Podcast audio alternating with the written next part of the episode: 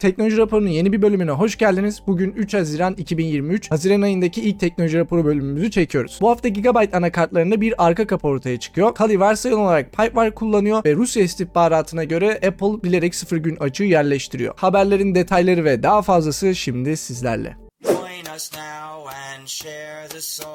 Kali 2023.2 sürümüyle Pipewire'a geçiyor. Varsayılan olarak Pulse Audio kullanan kaç dağıtım kaldı merak ediyorum. Aynı zamanda XFCE versiyonuna GTK hash eklentisini getiriyor. Böylece bir dosyanın hash değerini hızlıca kontrol edebiliyorsunuz ve GNOME sürümünü 44'e yükseltip Tiling Assistant adında bir eklenti ekleniyor. Ubuntu ekibi Snap'leri kullanarak değiştirilemez bir işletim sistemi yapmayı düşünüyorlar. Bu aralar Vanilla OS, Fedora Silverblue, OpenSUSE, MicroOS gibi sistemler gitgide daha meşhur oluyor. Ubuntu son zamanlarda masaüstü kullanıcılarına yönelik pek bir yenilik yapmıyordu. Çünkü artık daha çok sunucu tarafına odaklanıyorlar. Ama masaüstü tarafında böyle ilginç bir şey denemek istiyorlar. Bakalım sadece snaplerle çalışan bir Ubuntu sistemi nasıl olacak? GNOME 44.2 yayınlandı. Normalde teknoloji raporunda küçük sürüm değişikliklerini pek paylaşmıyorum ama bu sürümde GNOME mağazasının arka planda fazla CPU kullanmasını engellediler. İşin komik yanı ise fazla CPU kullanımı yükleme simgesinden dolayı oluşuyormuş. Fedora Silverblue'nun web sitesi yenilendi. Daha anlaşılır ve modern gözüküyor. Önceki siteye girdiğinizde son kullanıcıyı çekecek hiçbir şey yoktu. Linux ana çekirdeğinde kullanılan CFS işlemci zamanlayıcısı EEVDF ile değiştirilmek isteniyor. Son zamanlarda benim de sık duyduğum bir işlemci zamanlayıcısı bu. Hatta CashOS ana çekirdeklerinde buna geçti diye biliyorum. Yapılan testlere göre ise bu bahsettiğimiz işlemci zamanlayıcısı CFS zamanlayıcısından daha iyi performans veriyor. Bakalım ana çekirdekte varsayılan olabilecek mi? Brave tarayıcısına dikey sekmeler özelliği geldi. Dilerseniz sekmeleri üst taraftan sola alabileceksiniz. Ben de bir aralar dikey sekmeleri çok seviyordum. Belki deneyebilirim. Amerika Birleşik Devletleri'nde bir avukat davaya hazırlanırken yapay zeka kullandı ve duruşma esnasında referans verdiği davalardan birisi sahte çıktı. Bu da davada sorunu açtı tahmin edebileceğiniz üzere. Bunu özellikle koymamın nedeni ChatGPT'den aldığınız kaynakları kontrol etmenizde fayda var. Özellikle bir dokümanınıza, bir akademik yazınıza ya da bir şeye koyacaksanız mutlaka kontrol edin. Bazen sallayabiliyor. Japonya devleti yapay zeka eğitirken kullanılan telifli içeriklerde sıkıntı olmadığına kanaat getirdi. Bireysel veya kar amacı için eğitiyor olsanız bile telif haklı içerikleri kullanabilirsiniz. Yani en azından Japonya sınırları içinde böyle. Tabi bunun da şöyle bir sıkıntısı var. Japonya buna izin veriyor. Diğer ülkeler izin vermezse bu sefer diğer ülkelerin eğittiği yapay zekalar Japonya'nın yapay zekalarına göre daha güçsüz kalacak. Yani teknik olarak baktığınızda uzun vadede böyle olur. Çünkü diğer yanda her türlü içeriği eğitebiliyorsunuz. Başka ülkelerde bu kısıtlı olabiliyor. Bakalım diğer devletlerde telif haklı içeriklere izin verilecek mi? Bugüne kadar Japonya kadar keskin bir şekilde telif haklı içerikleri kullanabilirsiniz diyen bir devlet duymadım. Ama böyle giderse rekabetten dolayı herkes evet demek zorunda kalabilir. Asus da yapay zeka işine el atıyor. Nvidia kartlarıyla GPT 3.5'e denk olan Formosa adındaki kendi modellerini kullanacaklar. Yalnız Asus'un hedefi son kullanıcıdan ziyade şirketler. Tayvan'dan başlayıp dünyadaki şirketlere açılmak istiyorlar.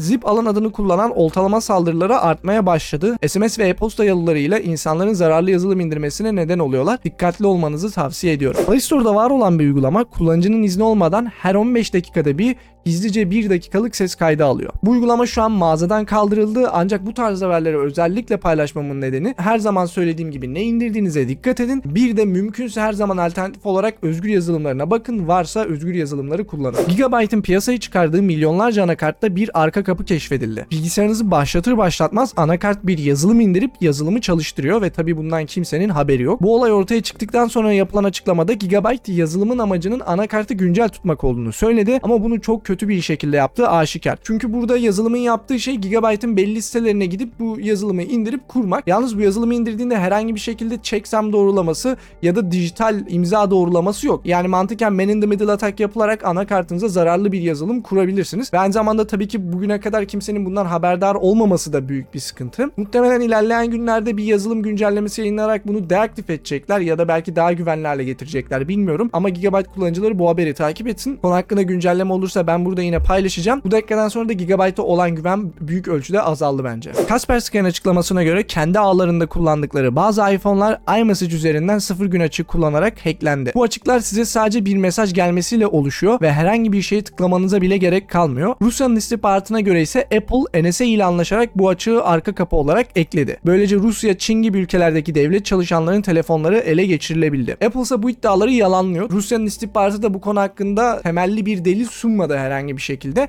Apple da yalanladı. Yalnız bence Apple'ın bunu yapma ihtimali var. Diğer yazılımlarda sıfır gün açığı çıkmıyor değil. Elbette her yazılımda sıfır gün açığı çıkıyor. Ama Apple'ın geçmişine baktığımızda bunu yapması bana olası geliyor. Tabi dediğimiz gibi burada kanıt yok. Şu an spekülasyon yapıyoruz. Her ne olursa olsun tekrar tekrar söylüyorum. Bu yüzden mümkünse özgür yazılımı kullanmak önemli. Özgür yazılımlarda sıfır gün açığı çıkmıyor mu? Çıkıyor elbette. Ama en azından özgür yazılımın kaynak kodu tamamen açık olduğundan bunun bilerek eklenip eklenmediğini görebiliyorsunuz. Ki özgür yazılımlarda bilerek arka kapı eklemek zor bir durum. Çünkü herkesin gözünün önünde bütün commit geçmişleri gözüküyor yani. Alman devlet web sitelerinde security.txt dosyası zorunlu hale getirildi. Security.txt bir açığın bulunması durumunda acil olarak kimlere ulaşılması gerektiğini içeren bir dosya. Eğer ki beyaz şapkalı hackerlar bir açık bulurlarsa bu sayede yetkililerle hemen iletişime geçebilecekler. Bence mantıklı bir uygulama. Dolphin emülatörüm Nintendo oyunlarınızı bilgisayarınızda oynamanızı sağlıyor. Dolphin Steam'e gelecekti ama Nintendo'dan gelen telif ihlali nedeniyle yayınlanması durduruldu. Eğer ki Steam'e gelseydi en çok Steam Deck kullanıcıları bundan yararlanacaktı. Steam'e gelsin ya da gelmesin herhangi bir deck kullanıcısı yine çok kolay bir şekilde Dolphin'i indirebiliyor mağazalarından, Flatpak'tan falan. Ama günün sonunda Steam'e gelseydi kullanıcıların daha hızlı erişmesine olanak sağlayacaktı. Nintendo da bunu muhtemelen istemez. Heroic Launcher'ın 2.8.0 sürümüne DLC'leri kolayca kontrol etmenizi sağlayan yeni bir özellik eklendi. Aynı zamanda tarayıcıdan oyun veya uygulama ekleyebiliyorsunuz. Örneğin Xbox Cloud veya GeForce Now oyunlarınızı artık Heroic'ten oynayabilirsiniz. Damn, son, where'd you find this? Elon Musk'ın beyin implant şirketi Neuralink insan deneyleri için FDA'dan onay aldı. 2022 yılında red yemişlerdi. Elon Musk'a göre ise bu implantlar ilerleyen yıllarda halka açılacak ve insanlar kullanmak isteyecek. Bilmiyorum siz beyninize bir çip taktırmak ister miydiniz? Hatta Elon Musk'ın yaptırdığı bir çipi takmak ister miydiniz bilmiyorum. WhatsApp kullanıcı adı ve ekran paylaşım özelliklerini getirecek. Kullanıcı adı özelliği gelmesi çok güzel olur. Böylece telefon numaramızı vermeden de sohbet ediyor olacağız. Telefonda ekran paylaşımı ise benim için çok önemli değil açıkçası ama birçok kişiye yardımcı olabilir. Nvidia'nın değeri 1 trilyon doları buldu. Yapay zekadan dolayı ekran kartları çok daha önemli bir hale aldı biliyorsunuz. Karşılaştırma yapmak için Meta'nın şu anki değeri 670 milyar dolar civarında. Nvidia artık Apple, Microsoft ve Amazon arasında yer alıyor. Ünlü torrent sitesi RARBG kapandı. Covid ve Ukrayna savaşından ötürü artık giderleri karşılayamıyorlarmış. Bu kanalda korsan kullanımını tavsiye etmiyoruz ama RARBG dünyadaki en çok kullanılan torrent platformlarından birisiydi ve kapanışı birçok insan için problem olacak. Japonya'da Macquarie Üniversitesi'nin yaptığı bir çalışmada fiber kablolarla saniyede 1.7 petabit hıza ulaşıldı. Bu da internette yanlış bakmadıysam 217 terabayt hıza denk geliyor. Bizim evdeki kablolarla da teknik olarak 1 gigabit internet alabiliyoruz ama ileri görüşlü Türk Telekom sağ olsun bu hızları kısıyor. E, gerçi ya haklarını yemeyelim. 1 GB download hızını veriyorlar yüksek bir fiyata ama 1 GB upload'ın ne yaparsanız yapın vermiyorlar. Yani parasını versen de vermiyor ama teknoloji kapının önünde duruyor. Böyle ileri görüşlü bir vizyon olduğu için Türk Telekom çalışanlarına, yöneticilerine diyelim daha doğrusu teşekkürler. Umarım bir 10 sene sonra 1 GB upload'u da kullanımı açarlar bizim için. Windows'un beta güncellemesiyle telefon fotoğraflarınızı dosya gezgininizde görebiliyorsunuz. İlk tıklamada bir QR kod çıkıyor ve eşleşmeyi yaptıktan sonra bilgisayarınızda anlık olarak galerinize erişebiliyorsunuz. Evet dostlar bu haftaki teknoloji raporunda sonuna geldik. Teknoloji raporunu podcast olarak bulabilirsiniz. Sevdiğiniz podcast uygulamalarını teknoloji raporu yazarak aratıp abone olmayı unutmayın. Ya da dilerseniz açıklamalar kısmındaki teknoloji raporu podcast bağlantısına gidebilirsiniz. Her zaman olduğu gibi haberler hakkında veya benim yaptığım yorumlar hakkındaki düşüncelerinizi aşağıda bekliyor olacağım. Teknoloji raporunun bu bölümü hoşunuza gittiyse videoyu beğenip arkadaşlarınıza paylaşmayı unutmayın. Özellikle teknolojiyle ilgilenen arkadaşlarınız varsa videoyu ve kanalı paylaşırsanız çok sevinirim. Yeni gelen içeriklerden de haberdar olmak için kanala abone olup çana basabilirsiniz. Ve videoyu bitirmeden yanda gördüğünüz katıl üyelerime de destekleri için teşekkür etmek istiyorum. Prototürk, Flip Robert, HXV'ye, Eren Seyf ve Alpa, Potemkin, Cin, İsmail Sarıkaya, Furkan Karataş, Murat Çabuk, Mayfrek, Taner Gergül, Üyemar, Süper Kenan, Egen Kılıç Arslan, Emre Reyhan ve yanda gördüğünüz diğer bütün isimlere